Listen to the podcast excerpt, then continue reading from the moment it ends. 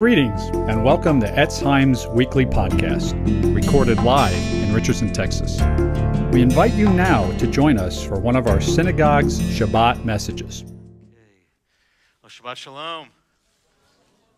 We're in a continuing series, uh, the book of Proverbs. Today is part three.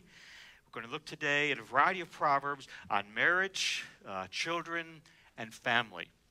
So we're going to start uh, the overheads with Proverbs 2, verse 16 to 17. We're going to move to Proverbs 3, uh, verses there from there, and then Proverbs 5, and we're going to move down to 18, 20, 22, 23. So a variety of different proverbs, and they're all listed on, on the overhead there.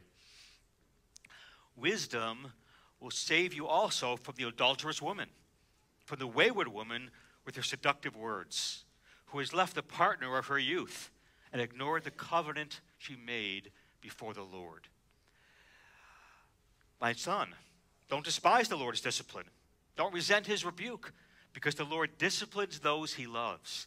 As a father, the son he delights in. May your fountain be blessed. May you rejoice in the wife of your youth, a loving doe, a graceful deer. May you ever be captivated by her love. Why be captivated, my son, by an adulteress? Why embrace the bosom of another man's wife? He who finds a wife finds a good thing and receives favor from the Lord.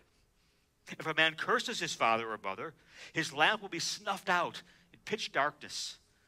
Folly is bound up in the heart of a child, but the rod of discipline will drive it far from him. Listen to your father who gave you life, and don't despise your mother when she's old. The father of a righteous man has great joy. He was a wise son, delights in him. May your father and mother be glad. May she who gave you birth rejoice. Amen. Or we're looking today what the, what the book of Proverbs says about family relationships the relationship of, of spouse to spouse, of parent to child, uh, and child to parent. Now, now, some of you here today are married, uh, some of you aren't. Some of you are married with kids, some of you are married with, with no children. Uh, those with kids, some of you have children who are still at home. Uh, for some of you, your children have grown and, and moved out. So, in all these different passages we just read, there's something here today for everyone. So, let's look at what the book of Proverbs says uh, about these relationships on the overhead here from spouse to spouse, number two, uh, parent to child, and then number three, uh, children uh, to parents. First, what does the book of Proverbs say about the relationship of a husband and wife? The first thing we're told here is the relationship of a spouse to spouse, of marriage, is a covenantal relationship. It's a relationship based on covenant. Look at Proverbs 2:16. Wisdom will save you from the adulterous woman, from the wayward woman with her seductive words, who's left the partner of her youth and ignored the covenant she made before God.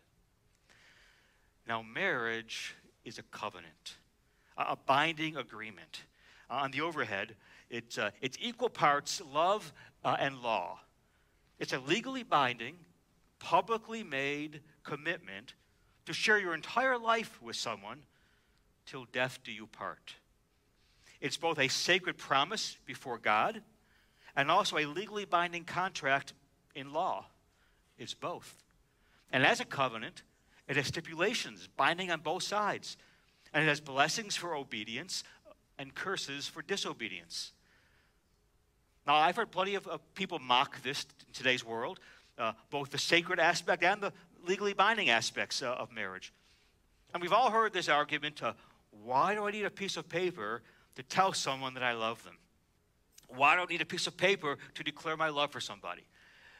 And of course, you don't need a piece of paper to say you love someone, but marriage is so much more than this. It's a legally binding, public commitment to your spouse for life, for richer or poorer, for better or worse, in sickness and in health, till death do you part. And it's a sacred covenant made before God. And if you listen carefully to the vows at a wedding, it isn't so much a declaration of your present love uh, as it is a promise of future love. If you listen to almost any wedding ceremony, you'll see how the vows say nothing about how you feel now. It's, says nothing about your feelings, it's about behavior. There's nothing in the vows about how I feel now. The vows are always promises to be, promises to be tender, to be considerate, to be faithful, to be loving in the future for the rest of our lives under any circumstances. That's what the vows are. Because marriage is a covenant. It's not just a declaration of present love, it's a promise of future love. Now, people in our secular, individualistic, independent world of, of, a modern Western society, they don't like that. They feel the walls are closing in on them. Uh, they try to argue against the traditional biblical view of marriage. Uh, and they say, oh, maybe it'll lead to abuse or neglect. But not if the couple are living according to the biblical principles of honoring God's ways. Abuse and neglect can happen anywhere uh, in our fallen world. Uh, but the fact is, actually, it actually happens far more in non traditional marriages uh, and in living arrangements where, where no lifelong commitment is made which tend to um, especially leave the woman vulnerable uh, in many cases and unprotected. Now, not only does the book of Proverbs say that marriage is based on a covenant, it's also to be based on a ministry mindset. That's because in Ephesians 5 and other scriptures, they tell us marriage is meant to be a picture of our heavenly union with the Lord, a picture of Messiah's relationship with us, his bride. And this relationship is only possible because of the self sacrificial, covenant love of Yeshua, our bridegroom God, his love for us, his bride, whereby he gave himself up for us, laid down his life for us. And this gives us the pattern, Paul tells us, of how we, uh, uh how, how husbands are now supposed to love their wives self sacrificially, laying down their lives for their bride. So, our marriages, we read in Ephesians 5, are to be a picture of the relationship between Messiah and his redeemed people. And our marriage covenant, therefore, is to be based on a, a mindset of ministry. And there are two factors combined in marriage, according to the book of Proverbs, that are historically and practically very notable uh, on the overhead. Uh, the first is, uh, on the overhead, thank you. The first is faithfulness to your spouse as your single and exclusive object of romantic love and the fulfillment, the single and exclusive object of all you, of the fulfillment of all your romantic passions and desires. Now, there's obviously outlaws, adultery, and, and fornication. And by the way, this also is one of the many reasons why pornography is so destructive, because it robs your wife of this exclusive and singular role and focus and diverts your romantic desires and attention away from her and toward other objects. Proverbs 5 18. May your fountain be blessed. May you rejoice in the wife of your youth, a loving deer, a graceful doe. May you ever be intoxicated by her love. Why, my son, be captivated by another man's wife? Why embrace the bosom of a wayward woman? This says your spouse should be your lover. Your relationship with your spouse should be characterized by love and romance. This is contrasted here with the adulterous woman uh, in Proverbs 2:17, who has left the partner of her youth and ignored the covenant she made before God. The word, the Hebrew word here for partner is aluf, uh, which means your most intimate best friend. Your, your spouse is supposed to be your intimate best friend on the overhead. So the book of Proverbs says relationship uh, with your spouse is supposed to be characterized both by romance and by intimate friendship. There should be passion and romance, and your spouse should be your best friend. Do you have both? Ask yourself. Ask your spouse. Now, as I said, this is historically incredibly notable. Because in traditional societies, the purpose of marriage was to gain security and status for your family. Uh, you wanted to marry into a family that could protect you and, and provide for you, help you move up the socioeconomic ladder, uh, advance in your social class. Both husband and wife wanted to marry as well as possible in terms of status, title, land, income, overall wealth. So you married the person who best helped your family's fortune and status and who produced children, and especially male heirs. In traditional societies, you did not marry for love or romance or friendship. The idea of marrying for love really didn't even start to become popular and widespread until the Enlightenment period uh, in Europe, you know, in the 17th and 18th centuries. But here in the Bible, in the book of Proverbs, it says you should marry for love. In traditional cultures, you married for status and for children, uh, and the men, they pursued their, their sexual desires somewhere else. But here it says no. You marry for love. And your lawfully wedded spouse was your exclusive sexual partner. And you've got to see how revolutionary this was for ancient cultures, thousands of years ahead of its time. On the overhead. And then the second, and then secondly, Proverbs says, speaking into a world where women had very low status, that your wife should also be your best friend. And that was unheard of uh, especially it broke all the categories. Uh, no other culture preached that. Now, this resonates with us, uh, modern readers, but do you realize how revolutionary this was? And how revolutionary it still is today in most of the non Western world. So, historically, this treatment of marriage and the relationship of the spouses is incredibly notable. But I want us to also see the practical implications as well. When you say passionate romance and intimate friendship are combined, that's not easy to combine. But that's what the book of Proverbs says a marriage covenant should be. If you combine these, it creates, it creates a unique uh, relational chemical compound that no other human relationship can replicate. It's, it's totally unique. Uh, on the overhead, C.S. Lewis's famous essay on friendship, he says this though you can have erotic love and friendship uh, with the same person, that in many ways there's nothing less like a friendship than a love affair. Lovers are normally face to face, absorbed in one another. Friends are side by side, absorbed in some common interest. That's why those pathetic people who simply want friends can never make them. The very condition for having friends is you want something else besides the friend. So if someone asks you, do you see the same truth as me? And your honest answer is, Oh, I don't care about that. I just want you to be my friend. No friendship can arise. There'd be nothing for the friendship to be about. Those who are going nowhere can have no fellow travelers. Now, that last statement is extremely powerful because it's a metaphor for friendship. The essence of friendship is we have a common vision for something, uh, and we both want to get there. We're fellow travelers. We have a, a, a joint passion for something, and we want to get there together. In contrast, now, lovers are absolutely absorbed with one another. So, what happens when lovers also become best friends? Where are you now going? Where's the journey? What's the common purpose?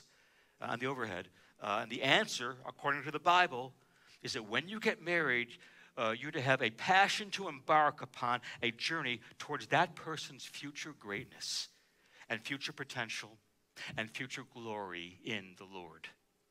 To help that person become everything they're called to be in Yeshua the Messiah. Traditional society says get married for status and wealth and security. Modern society says get married for personal fulfillment but both are naive uh, and incomplete and shallow. The Bible says, think of the gospel. We're all made in the image of God. Uh, we're made to be something great, to be conformed to the image of Messiah himself. But we're also broken by sin. We're just pale shadows of what we were created to be on the overhead. But Yeshua looks down upon us sees we're just shadows of what we should be, comes into our world for the infinite humiliation of the incarnation, lays down his life for us in the ultimate self sacrificial act of servanthood. And for those who truly repent and, and, trust in him and surrender their lives to follow him, this is what Yeshua does. Uh, he comes into our life uh, through the Holy Spirit, applies what he's done on the cross to our lives, and goes on a journey with us to our future potential and future glory, to the greatness of who God made you to be in Messiah. And the overhead. Once you understand the gospel, it revolutionizes your understanding of marriage. Because what marriage then becomes is gospel reenactment. Why do you marry someone? Yes, personal chemistry is a part of it. There should be personal chemistry. But for a Yeshua follower, for a messianic believer, it should be much more than that. Because as a believer, you should be attracted not just to who they are, but to what they're going to be. Which is one reason, why, one of many reasons why Yeshua followers may only date and court and marry Yeshua, fellow Yeshua followers. Those who share the same Messiah centered focus uh, and priority and ultimate destiny. A messianic believer looks at another person who they're thinking of dating or courting or, or marrying, you know, and they should say to themselves, I see, or say, or say to their partner here, I see flashes of your future in Yeshua. And that excites me. I see what you're becoming. You're not there yet, of course, but I see what you are becoming. I see what the Lord is making of you, and I want to be part of that. I want to encourage and guide and shepherd and travel with you to that glorious divine future journey on the overhead. So, what does marriage then become? A godly marriage becomes gospel reenactment. You have, have flashes of what that person is going to be. You enter into that life uh, through uh, a sacred covenant. And you say, I want to sacrifice. I want to lay down my life. I want to help and serve and minister to you. And I want you to minister to me so we can get there. I want to be part of that. Uh, there's this divine journey. Now we're truly friends biblically. Uh, we're committed to each other's future glory. And that means you no longer have a consumer mindset on the overhead. A consumer mindset says this I'll be the spouse that I should be only if and to the extent that you're the spouse that you should be. And if you're not being the spouse that you should be, I don't have to be the spouse that I should be. But that's not the mindset of someone who understands that marriage is gospel reenactment. What if Yeshua had that same mindset towards you on the overhead? You'd be eternally lost. The language of servant love and self sacrificial covenant commitment, the language of the Bible, is that I'm going to be the spouse that I should be even when you're not being the spouse that you should be. Because my ultimate spouse, my ultimate lover, Yeshua the Messiah, he treated me like that. He was faithful to me even when I was not faithful to him. Is it on the overhead? Yeah, um, yes, thank, I'm sorry, back one, you're right. Uh, and that's the model of spousal love that we're to have set for our own spouse. That Yeshua, as Yeshua was faithful to me even when I was not faithful to him, in the same way, I commit to be faithful to my spouse, even when he or she is not being faithful to me. Because that's what Yeshua did for us. Look at Romans 5, verse 8. But God demonstrated his own love for us in this while we were yet sinners, Messiah died for us. Yeshua loved you, not because you were lovely, but in order to make you lovely. Ephesians 5 25.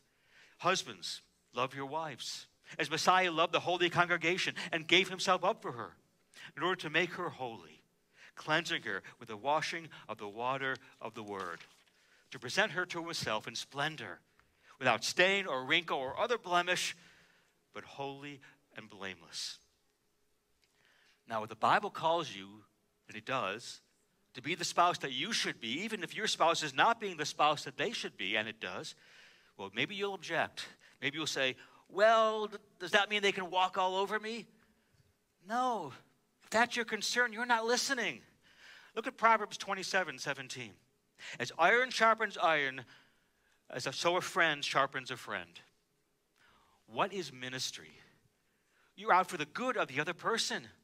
So, the worst possible thing you could do for, uh, for a selfish person is to let them be selfish. The most unloving thing you can do for a person is to let them stay unloving. So you have to confront them when they fall short, but you must do it with love and grace and kindness and gentleness, or they will not receive it. And you must do it with patience and self control. Because you're in a ministry. Your marriage is a ministry. You're not in your marriage just for your own self fulfillment. You're in it for the ministry. You're in it for gospel reenactment. You're in it for husbands to lay down their lives for their wives. As Messiah laid down his life for us, his bride. And for wives, they're called to respect and to honor their husbands uh, as the priest and the spiritual head of their home. On the overhead, Lewis Smedes, he writes this. I love this quote. When I married my wife, I only had a smidgen of sense of what I was getting into. how could I know how much she would change over the years? How could I know how much I would change? My wife has lived with five different men since we were married, and each of them has been me. the connecting link, my old self, with my old self, has been the memory of the name I took on the day of my wedding, the day I said, I am he who will be there with you through the journey. So don't say, I don't like the way my spouse is behaving right now, so I'm not going to behave lovingly towards them. No. If you still act lovingly towards your spouse, even when they may, even when you may not even temporarily like them, over time you will feel much more loving. Conversely, if you only act loving toward your spouse when you like them, then over time you'll be less and less loving. And the overhead. The more you minister to your spouse, the more you seek their good even when you temporarily may not even like them, the deeper your love will eventually be.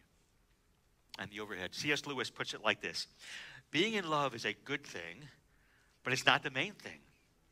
Love, as distinct from being in love, is not just a feeling, it's a deep unity, maintained by the will, deliberately strengthened by habit, and reinforced in believing marriages by the grace of Messiah. A husband and wife can have this love for each other, even in those moments when they don't like each other. It's on this love that the engine of marriage is run. Being in love was just the explosion that initially ignited it. That's wisdom.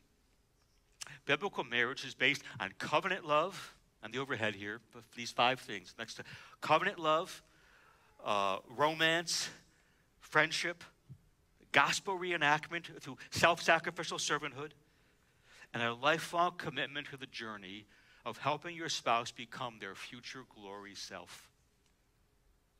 So, in the overhead, that's what the book of Proverbs says, number one, about the relationship of spouse to spouse.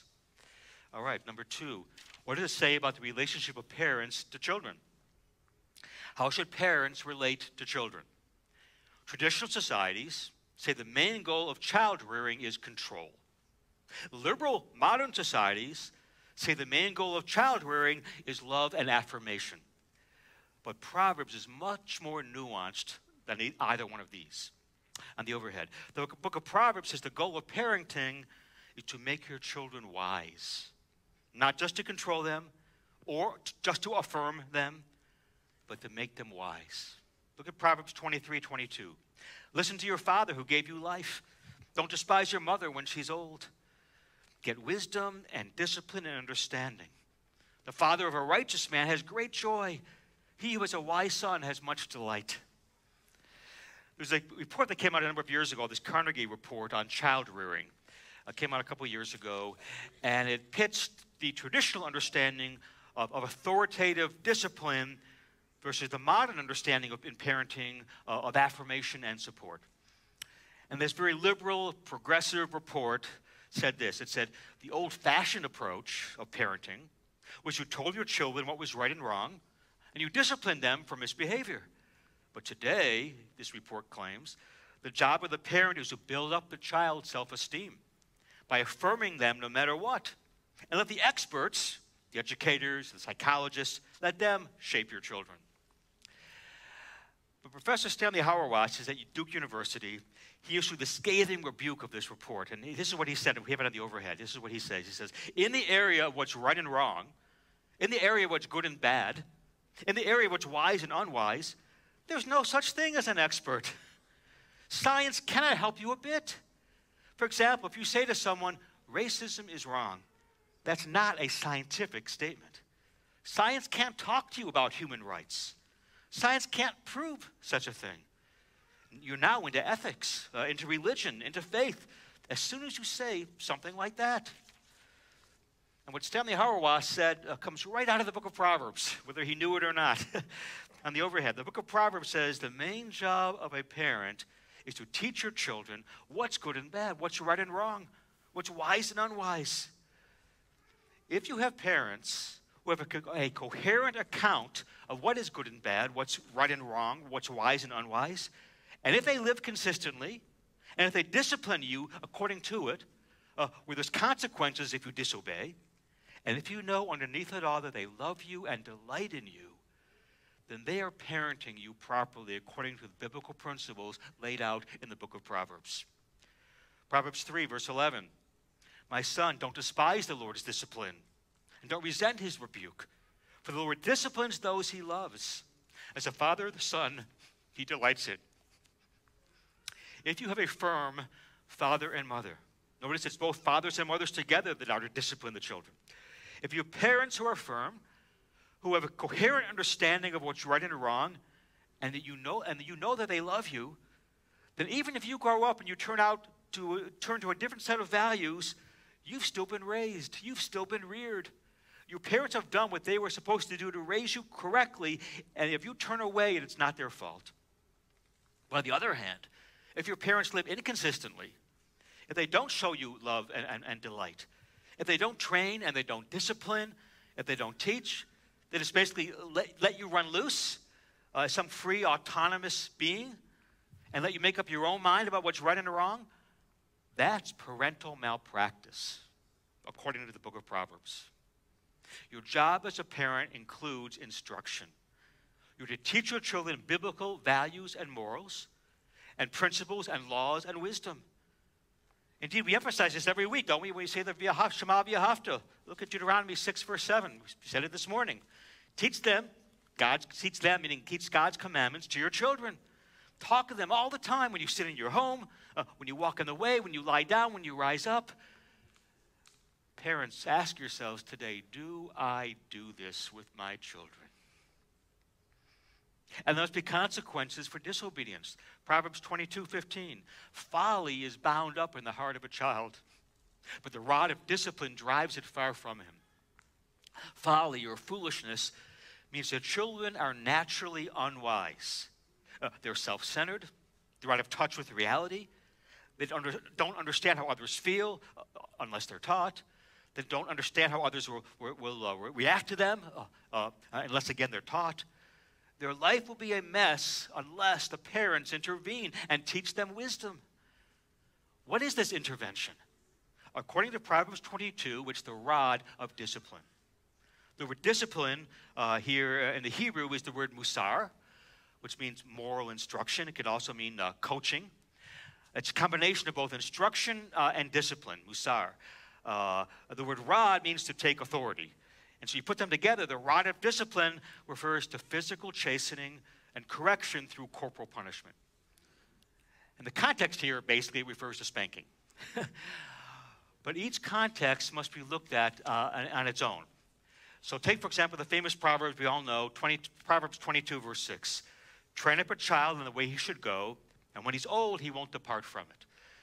Many commentators understand this to mean train up a child in his way, meaning make sure your training fits the nature of the child. Some children don't need corporal punishment. You know, one dirty look, and they melt down in tears. But that's not the normal rule. That, that's not the norm for most children. most children need a lot more than just a dirty look. but the ultimate point of the book of Proverbs about parenting is not just some knee jerk reaction of, of command and control. Because your child also needs to know that you delight in them. That you have a coherent understanding. They need to know this of, of right and wrong. That you're instilling it in them and that there are swift and certain consequences for rebellion and disobedience. And if you do this, parents, you will have prepared your children for their future lives. That's how parents are to relate to children. And then finally, number three on the overhead how are children, how are they to relate to their parents? And the book of Proverbs is one key word that comes up over and over and over again. It's listed here in the negative in Proverbs 23 uh, 22. Listen to your father when he gives you life, and don't despise your mother when she's old. Now, these phrases here are written in what's called a Hebraic form uh, of poetry known as synonymous parallelism, where the second phrase expands the first. So, what does it mean to listen to your father? It means not to despise your father. What does it mean to listen to your mother? It means not to despise her. Now, what's the opposite of despise? Honor. In the Ten Commandments, it says, Exodus 20, verse 12, honor your father and your mother. Now, notice very interesting about the Ten Commandments. It doesn't say love your father and mother. It doesn't say obey your father and mother. It doesn't say admire your father and mother. It doesn't, doesn't say trust your father and mother. Now, of course, you should love uh, and obey and admire and trust your father and your mother. But the Bible emphasizes that most of all, you are to honor them. Why does the Bible, uh, uh, why doesn't the Bible also command you to love your parents? Why does it always say throughout the Bible to honor your parents? Because there's an enormous range of situations through which you relate to your parents. You relate as an infant, as a child, as an adolescent, as an adult. And in the process, you know, in some of these stages, you know, to intrinsically and unquestionably obey your parents is crucial. And could, it could be disaster for you not to. But as a grown adult, you know, living on your own, especially if you're married, have your own household, it's not always autom- it's, it's, you're not to always automatically obey everything in the, in the same way as, as an infant would. But not only is there a great range uh, of stages in your relationship with your parents, there's also an, an enormous range of different kinds of parents. And parents are at all levels of spiritual maturity uh, and emotional maturity. And some parents are better at parenting than others. Some parents, sadly, are walking in darkness and hurt people hurt people. And that's why the Bible, in its consummate wisdom, says there's, there's one thing and only one thing, no matter what condition you're in, no matter what condition your parents are in, you must always fulfill. There's only one condition, and you must fulfill it. You must fulfill it in society, for society's sake, for your conscience, for your children, for the Lord. It's absolutely crucial you do this no matter who your parents are or how well they parented you. Parented you. You must honor them. Now, the Hebrew word used here in the Ten Commandments for honor is kavod, which is a, a pretty wide range of meaning. It means honor, dignity, respect, uh, weightiness, uh, gravitas, glory. Also means glory. It means to treat your parents not lightly, but with honor and with respect. Give them weight. You must always honor your parents. That's the one constant, the moral nucleus of your relationship with them. So, here I'm going to give you five practical ways to honor your parents on the overhead. Number one, in your culture, find the appropriate symbols uh, the head of, of the place at the table, remembering special days, how you address them, letting them speak first, letting them get the last word. Find the appropriate cultural symbols. Number two, don't underestimate your parents' need to see themselves reproduced in you. Any place you can say, I got that from you, and that's good. I learned that from you, and I'm so thankful. You know, I picked up that trait watching you, Mom, and it's so great. Thank you. Anytime you can possibly say it, say it because it honors them. Number three, do not stereotype them. Let them change. People can change. Just because they were always uh, this certain way with you up to age 21 doesn't mean they can't change now. Number four, Never curse your parents, but forgive them. Proverbs 20, verse 20. Now, we'll put the next slide. Uh, next slide. Proverbs 20, 20. Thank you. If you curse your father or mother, your lamp will be snuffed out in pitch darkness. This means one of the ways to honor your parents is to forgive them. You have to forgive your parents. If you stay resentful at your parents, your life will be distorted. Uh, I remember uh, years ago, uh, years ago, I was trying to encourage this family to come to Etz Chaim. Uh, and, and, the, uh, or, or uh, the father was, wanted to, was trying to encourage the father to come, or if he wasn't interested, to at least let his wife and his children come because they really, really wanted to come. They had been here several times. They, they loved the place. They had a strong interest in attending. They loved their congregation, but the father was not so excited. Uh, I had this conversation with the dad, and he said to me, I'll never forget, he said, No, I won't let my kids go to your shul because my father forced me to go to church, and I hated it and this is my way of getting back at him. wow. now, notice ironically, he's still being controlled by his father. In his bitterness, he's trying to defy his father, but his father had won. His father had beaten him. Because his decisions about whether his family attended the EC or not are not were not rational decisions. They were based on, on resentment and unforgiveness and bitterness against his father. His feelings towards his father were still controlling him. But one of the ways to honor your parents is to forgive them. Unless there was you know, some abuse or some, something similar, if you're still mad at them, you're still a child. You haven't grown up. And over your head, over your head now, uh, fifth and finally, honor your parents at the right time, you also have to be liberated from them and not constantly tied to their apron strings your whole life. This is the most obvious, obviously the exa- applicable example is when you get married. You know, the scriptures are very clear about that. Genesis 2:24. A man will leave his father and mother and cleave to his wife, and they'll be one, they'll become one flesh. So at the right time, you need to be able to leave and cleave, to leave your parents and cleave to your spouse. And this actually is a way of honoring your parents. So, no matter what condition you're in, no matter what condition your parents are in, if you don't honor your father and mother, your life will be distorted. You're going to be stunted in your spiritual and emotional growth. And you will never properly grow up and become an adult.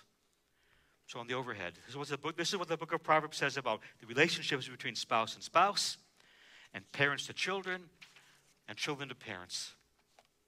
Now, finally, to close, I want us to look at briefly what the book of Proverbs says in the context of the whole Bible and how Yeshua helps us to be the spouses and the children and the parents that we should be. So, first, some of you may be saying, Well, how can I do all this? I have a very difficult spouse. How can I stay on this journey? Look at Proverbs 2 17. Who has left the partner of her youth and ignored the covenant she made before God. Please keep in mind that Yeshua also made a covenant. He made a covenant with the Father to come to earth and to make us his partners. And when he, and when he got here, what did we do? We crucified him. Do you think your spouse is crucifying you? Yeshua's spouse, that's you and me, we really did crucify him. Yeshua got into the worst marriage the marriage from hell, the marriage that sent him to hell, the marriage with us. And if you see him dying on the cross for you and staying with you uh, in that sometimes terrible marriage, if you see him showing you this ultimate faithfulness, uh, this ultimate spousal, self sacrificial love, being faithful to you and faithful to his covenant with you, and if you embrace that, it will move you, it will change you. And if it moves you and changes your life, it's going to make you say, Oh my goodness, the Lord of the universe loves me like that. That's your only hope. Because if you make your spouse the center of your life, you're going to be a lousy spouse. If you make your spouse the most important thing to you, you're going to end up a lousy spouse. Because when your spouse has a major problem, you're going to be so freaked out or, or so afraid you're not going to be strong for him or for her. And when your spouse isn't giving you what you want, you're going to be so freaked out because you've made him or her your ultimate source of worth and meaning and happiness. On the overhead, unless Yeshua is first in your life and moves out your spouse from first place, out of the center of your life, you're going to be a lousy spouse. On the overhead again, Yeshua's ultimate spousal love has to so move you that you can handle life even when your spouse isn't being all that she or he should be. And only if you let, Yeshua, let Yeshua be your ultimate spouse will you then be any kind of decent spouse yourself. On the overhead. And when your spouse lets you down, your attitude needs to be yes, you've sinned against me, but I've sinned against Yeshua far worse. And he forgave me and loved me and covered me so I can forgive and love and cover you. But you won't be able to say that unless Yeshua's spousal love has changed your life and you've made him number one in your life, even above your spouse. Now, second, let's turn to singles who ask, How can I handle this journey of life if I want to be married and I'm not? When's my wedding going to be? When will I ever have a wedding? Well, the first step is, is to be, be relatively happy as a single person. Because you, have, you, because you have the ultimate spouse in your life, Yeshua, your bridegroom, God. And he will take you to your future glory self, whether or not anyone else ever covenants to help you get there. So the first step into becoming a decent spouse is to be relatively happy as a single. Thank you. When you're at a wedding, when you're feeling, when's mine going to happen? You need to say this to yourself. There's only one person in the universe who can give me what my soul wants, what my soul longs for the most Yeshua. And he awaits me. As the book of Revelation promises, my ultimate wedding day, the marriage supper of the Lamb, it's coming no matter what. And that's the wedding day that I need the most. And on that day, the first embrace from your ultimate lover will heal a thousand wounds and hurts and disappointments and sufferings. And that day awaits you. Yeshua is the way to handle the journey with a hard spouse. Yeshua is the way to handle the journey without a spouse. And finally, how can you look at your parents and honor them and respect them? And the answer is Yeshua. Proverbs 3:11. My son, don't despise the Lord's discipline. Don't resent his rebuke. For the Lord disciplines those he loves. As a father, the son he delights in. Yeshua lost the Father's delight so that he, as our Savior, who lived the life you should have lived and died the death you should have died, so that you can now have the ultimate Father's delight. Yeshua lost the Father's delight on the cross. The Father forsook him so that you could have the delight of the Father if you repent and surrender your life to Yeshua. When you were young, your parents, in a way, stood, stood in the place of God for you. Uh, they were your complete source of significance and security, your complete understanding of what's right and wrong. But as an adult, they're no longer God for you in the same way. There's only one God. And through Yeshua, your true bridegroom, you've now been adopted into the ultimate home you now have the ultimate approval of the ultimate Father, which makes you free to properly honor your earthly fathers and mother, free to forgive whatever wrongs they may have committed against you, free to leave at the right time and cleave to your spouse. Only when you're in right relationship to your heavenly Father can you properly honor your earthly parents. Because through Yeshua, you now have the ultimate love of the ultimate parent. Come home and embrace Him and obey Him and yield to Him and worship Him today. Amen. Let's stand and pray. Hallelujah. And the music team to come on up. Thank you, Lord. Hallelujah. Lord, we thank you for these words of wisdom from your book of Proverbs. Lord, help us today. Help us to see our own marriages as sacred, covenantal relationships, maybe for you, Lord. Help us to see our marriage covenant as both uh, law and love, uh, as, le- as a legally binding, publicly made commitment to share our entire life with our spouse till death do us part. Help us to see our spouse as both our lover and our best friend. Help us to see our marriage as gospel reenactment to lay down our life for our spouse, even as you, Yeshua, lay down your life for me. And so, Lord, I vow today to be the spouse I should be, whether or not my spouse is the spouse that he or she should be. And Lord, for all, for all of us who are parents, help us to raise our children with your divine wisdom, with a clear sense of right and wrong, uh, and not to be scared to use the rod of discipline when necessary, but only in love, never in anger.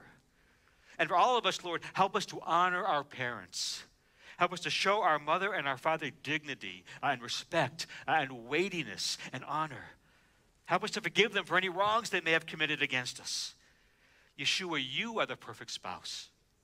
You are also the perfect son. You came to earth and died for us to make us your spouse. You showed us the ultimate self sacrificial, servant, spousal love. Help us in turn, Lord, to be faithful to you, to honor and love and obey and serve you, Yeshua, for you are our bridegroom God. And in your name we pray. Amen. Shabbat Shalom.